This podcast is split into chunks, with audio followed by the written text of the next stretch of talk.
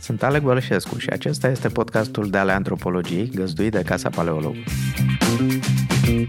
Bine ați venit la cele 20 de minute de întrebări în care obișnuitul devine straniu, iar straniul banal.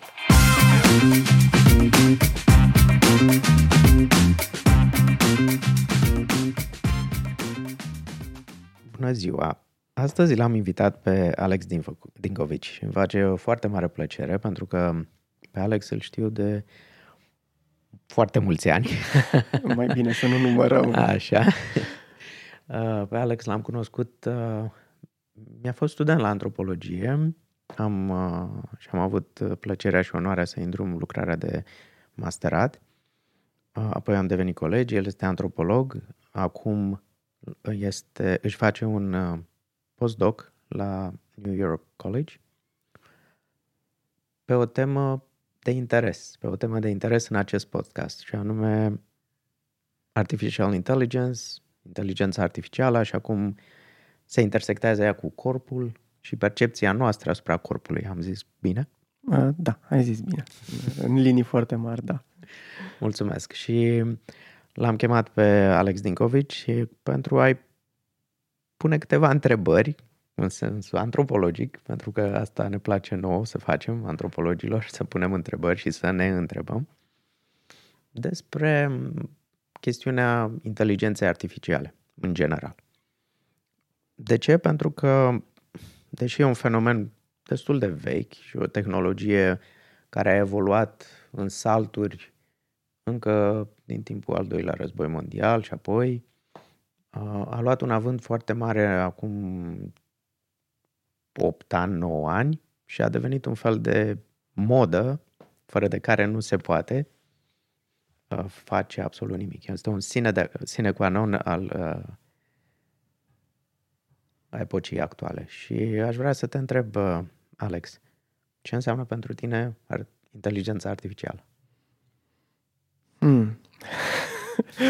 Da, e o întrebare la care habar n-am cum să răspund, pentru că, într-adevăr, conversația despre inteligența artificială e foarte veche, uh, mi se pare într-un fel foarte greșită, pentru că ne punem foarte multe speranțe în zona asta de AI și spuneai tu că a devenit un sine qua non și un buzzword actual, o modă, dar e mai mult decât atât. E o miză, adică a devenit o miză politică pentru multe națiuni și inclusiv pentru România. Vorbim acum de modul în care putem să facem să devenim un hub de AI, să rezolvăm problemele sociale cu AI. Avem hackathons peste tot, să rezolvăm chestii, să facem inteligența artificială să lucreze pentru noi și asta înseamnă că e văzută ca o soluție pentru multe lucruri uh, și e și văzută, e foarte antropomorfizată că e inteligență, chiar dacă e artificială.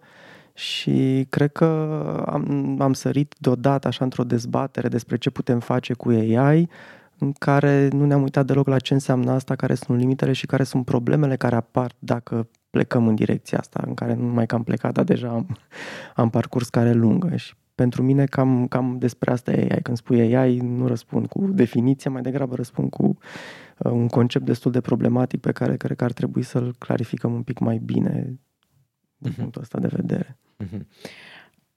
Bun. Este inteligența artificială inteligentă? Ah, depinde cum definim inteligența, uh-huh. evident. Spuneai tu că nouă antropologilor ne place să punem întrebări, sper să nu ajungă în conversația asta să ne punem întrebări unul altul și să nu mai răspundă nimic, nimic concret.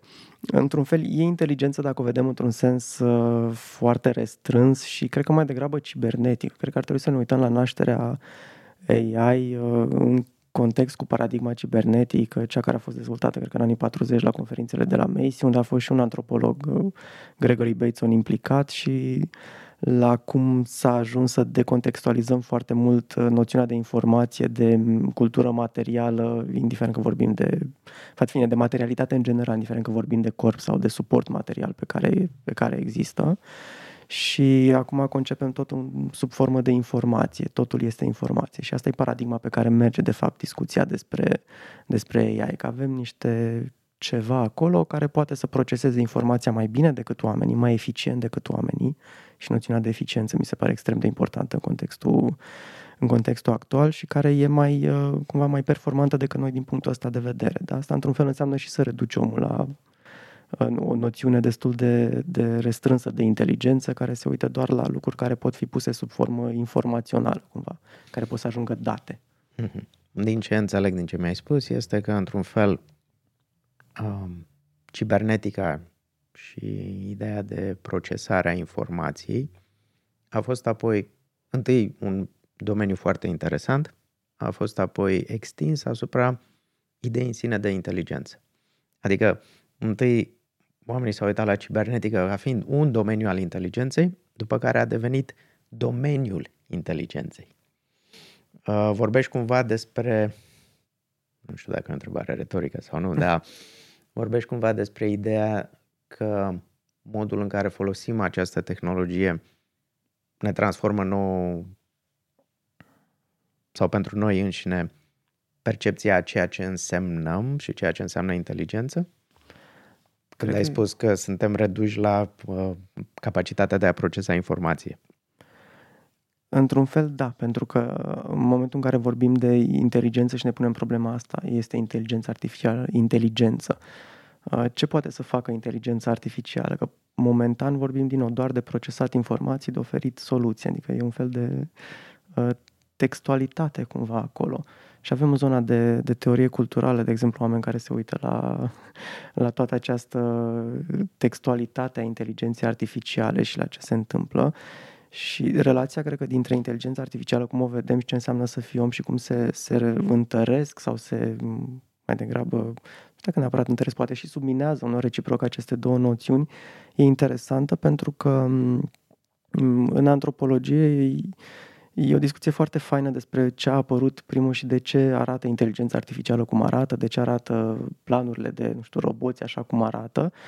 Și o intersectare extrem de, de faină între zona de, de SF, de imaginarul uman, să zicem, care vine cu niște anxietăți uh, din alea destul de, de profunde în spate, anxietatea de anihilare pe care avem uh, în absolut orice fel de scenariu privind inteligența artificială și avem un practic science fiction care a informat modul în care au gândit uh, oamenii inteligența artificială, în care au conceput prototipurile de, și de roboți și de mm, computere și așa mai departe, care la rândul i-a realimentat un val de, de SF și avem aici un fel de spirală din asta în care... Și un val de cercetare, nu numai de, de SF, evident, pentru că de exemplu, Arthur C. Clarke, mă gândesc la el acum, el este de fapt într-un, nu, într-un fel foarte direct inventatorul sateliților, deși el este un scriitor de science fiction.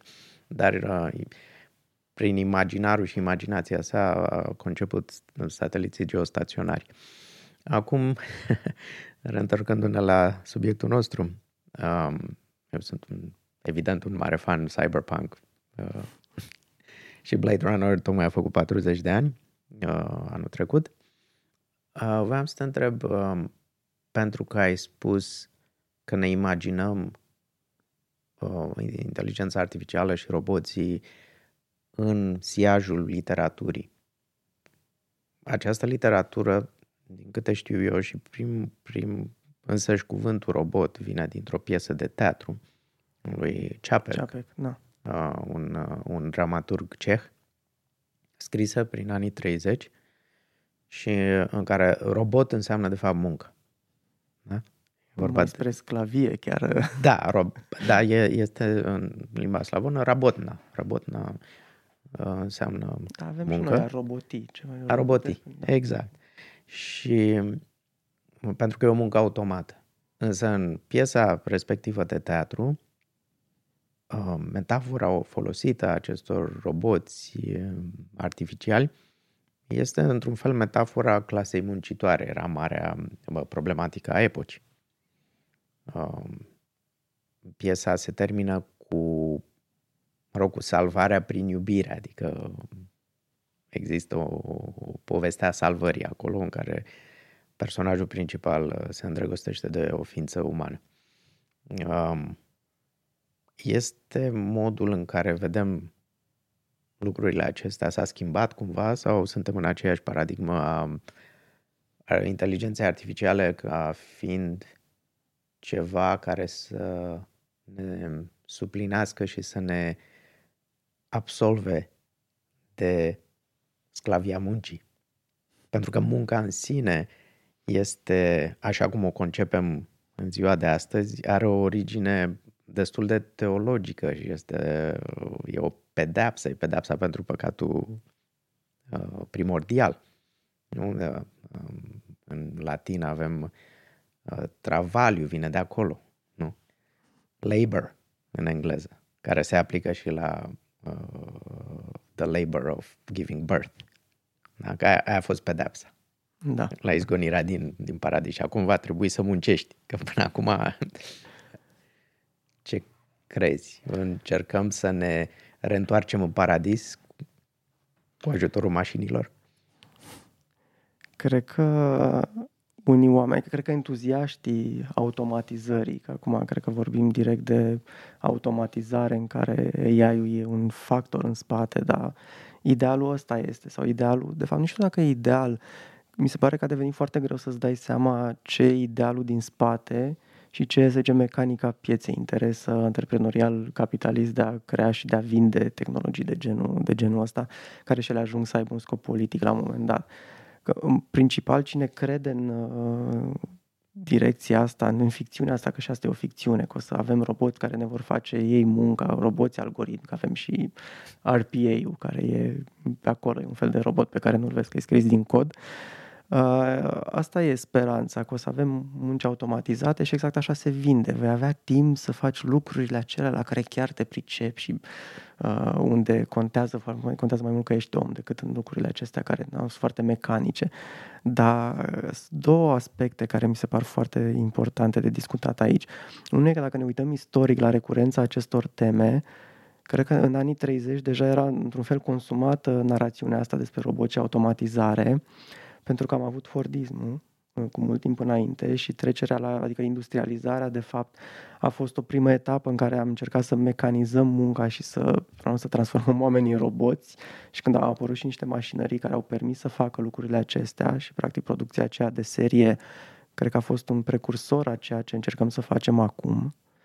Um, ce interesant e că am descoperit recent la postdoc, datorită unui coleg istoric uh, în care studiază uh, un fel de reverse orientalism, ce se întâmpla în Imperiul Rus, este că în Rusia a existat o dezbatere și un imaginar foarte puternic pe tema asta, în fel la robotizare, ceva care a apărut în anii, cred că în, înainte de, de Revoluție și l-am avut pe Gastev, care a fost uh, omul din spatele Institutului Central de Muncă din, uh, uh, din Rusia și care a învățat zeci de mii de oameni să facă tot felul de... adică să, să-și automatizeze munca cumva și atunci era un imaginar din ăsta care visau să fie înlocuiți oamenii de tehnologie, dar era centrat pe oțel, nu pe silicon. Asta e mare diferență dacă ne uităm la materialitate. Și asta, asta odată. În al doilea rând, cred că la nivel antropologic, dacă ne uităm la oameni și la relația noastră cu munca, de fapt, în spatele acestei aspirații de a fi neapărat înlocuiți de roboți, de a avea niște roboți care ne deservesc nevoile și muncesc în locul nostru, cred că uităm sau începem să trecem cu vederea faptul că, de fapt, uh, problema principală și schimbarea fundamentală acum este că noțiunea noastră de muncă și de umanitate devine robotizată. Adică idealul de serviciu, de proces e unul foarte, foarte bine stabilit, cu limite clare în care absolut orice microacțiune poate fi transformată, de exemplu, într-un algoritm, că altfel nu poți să faci trecerea de la, de la om la, la mașinărie, la algoritm, la mai știu eu ce.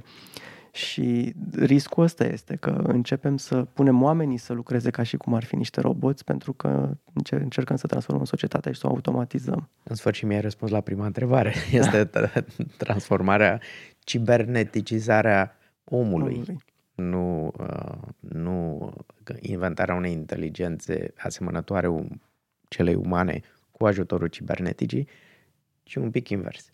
Ciberneticizarea uh, proceselor și proceselor intelectuale, pentru că nu e așa, inteligența artificială, promisiunea, fascinația și uh, uh, capcana ei este faptul că noi imaginăm ca posibil asemănătoare Uh, minții umane cu aceeași putere creativă, cu aceleași, uh, cum să spun, capacități de manipulare a realității dincolo de informație.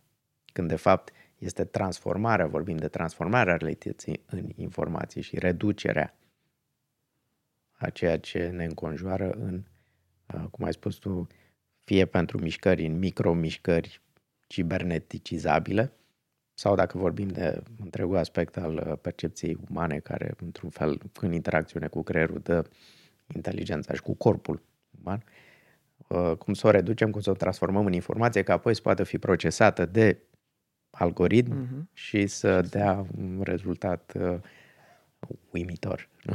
cum facem, da, cum facem omul robot și nu, și nu invers. Dar interesant că avem cele două discursuri care coexistă, adică așa se vinde și s-a vândut întotdeauna, inclusiv în cercetare, inteligența artificială. Încercăm să facem ceva care să fie, să, să replicăm omul, dar pe parcurs cumva am ajuns să lucrăm mai mult la om decât la... Da. Uh, ne apropiem destul de repede de finalul acestei scurte conversații, care de fapt se vrea o deschidere a interesului pentru acest subiect. Și pentru că am vorbit de muncă și am vorbit de cum uh, mașinile ne vor înlocui uh, uh, munca pentru ca noi să putem fi creativi, avem și o conversație care a explodat săptămâna aceasta în România despre casele de marcat automate și mă întrebam ce ți se pare în mod uh, particular important în această conversație, uh, dacă ți se pare că e ceva care scapă conversației? Uh, cred că ce scapă exact ultimul lucru pe care l-am spus, faptul că începem să considerăm că idealul unui serviciu este un serviciu care poate fi automatizat sau că orice poate fi automatizat și nu ne uităm și la asta. Altfel există na, foarte multe discuții aici care se uită la faptul că își pierd niște oameni locurile de muncă, care e o problemă legitimă, la faptul că ai niște procese care nu sunt bine puse la punct și de fapt nu faci decât să transferi o muncă asupra clientului, care are și o dimensiune a automatizării care, pe care o trecem foarte ușor cu vederea.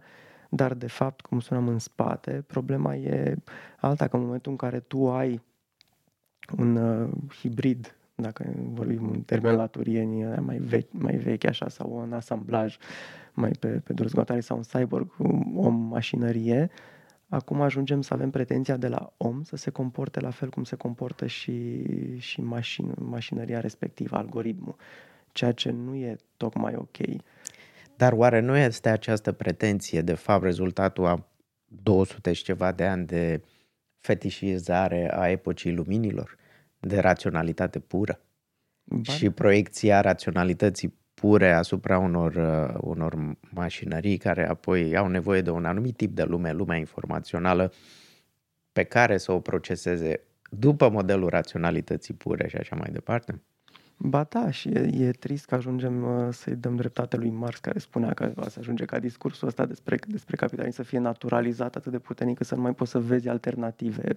Așa se întâmplă și cu, în, într-un fel și cu discuția asta despre muncă, raționalitate, automatizare, că se pare că e normal să se întâmple așa.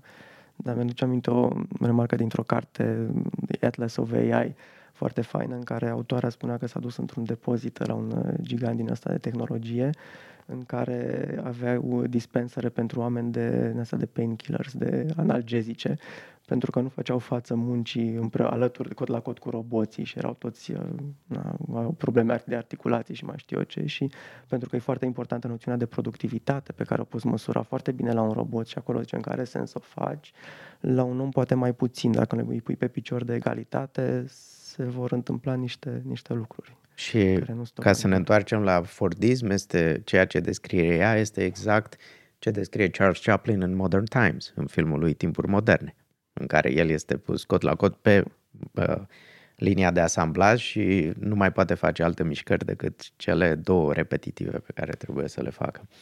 Și când este, mă rog, hrănit de o altă mașină, e un film foarte interesant de revăzut în cheie modernă. Uh, mulțumesc foarte mult înainte de, de a te lăsa să pleci. Te-aș ruga pentru ascultători să uh, ne recomand și să le recomanzi două cărți care, pe care le-ai citit de curând sau mai de mult și care te-au influențat în modul de a gândi lucrurile. Dacă mă, mă gândesc strict la tema, tema asta cu AI, cred că cea mai interesantă carte pe care am citit-o a fost uh, Inconștientul algoritmic, The Algorithmic Unconscious de, de Luca Posati, care este o carte, un fel de psihanaliză a inteligenței artificiale. Inițial, când am, când am deschis cartea, mă gândeam că n-are nu știu, poate o prostie, că psihanaliză 2020 nu are neapărat sens să ne uităm așa, dar are un argument extrem de interesant și se leagă foarte bine cu ce povesteam de relația dintre ficțiune și robotică, care e din a doua carte pe care vreau să o recomand, uh, An Anthropology of Robots and AI de Kathleen Richardson. Posati se uită la un mecanism foarte interesant în psihanaliză de uh, asta de proiecție, mecanismul proiecție care apare în orice relație dintre psihanalist și cel psihanalizat și spune că în, în concepția AI-ului, a unui algoritm, de fapt intră în scenă tot acel inconștient al echipei de programatori al oamenilor din spate. Iau niște, neapărat fantasme, dar sunt niște proiecții acolo care cumva intră în AI și pentru că AI-ul este gândit și conceput uh, pe modelul creierului, apare inclusiv inconștientul și analizează niște manifestări de algoritmi în termeni psihanalitici, noise, bias, sleep și e foarte interesantă perspectiva și se folosește practic de latur și de, de psihanaliză pentru a face, a face trecerea asta. Și dacă ne uităm în perspectivă la relația asta dintre science fiction și cercetare și cum a evoluat toată lumea asta, ne dăm seama că, într-un fel, până la urmă, ce avem în societate astăzi este ce au gândit, visat, de fapt,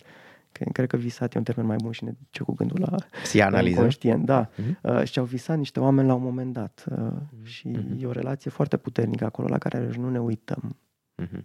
Iar a doua carte ai spus Kathleen Richardson. And, uh, An Anthropology of, uh, of Robots and, uh, and AI, da. Eu, uh, mulțumesc și mai ales vă doresc să menționez că uh, Kathleen Richardson este foarte interesantă perspectiva ei pentru că uh, ea problematizează și chestiunea de gen în robotică și impactul asupra relațiilor dintre oameni, uh, inclusiv relațiile de iubire și cum concepem relațiile de iubire în contextul actual al exploziei roboților și a eroticismului între om și mașină, erotismul între om și mașină, de care poate o să discutăm cu altă ocazie.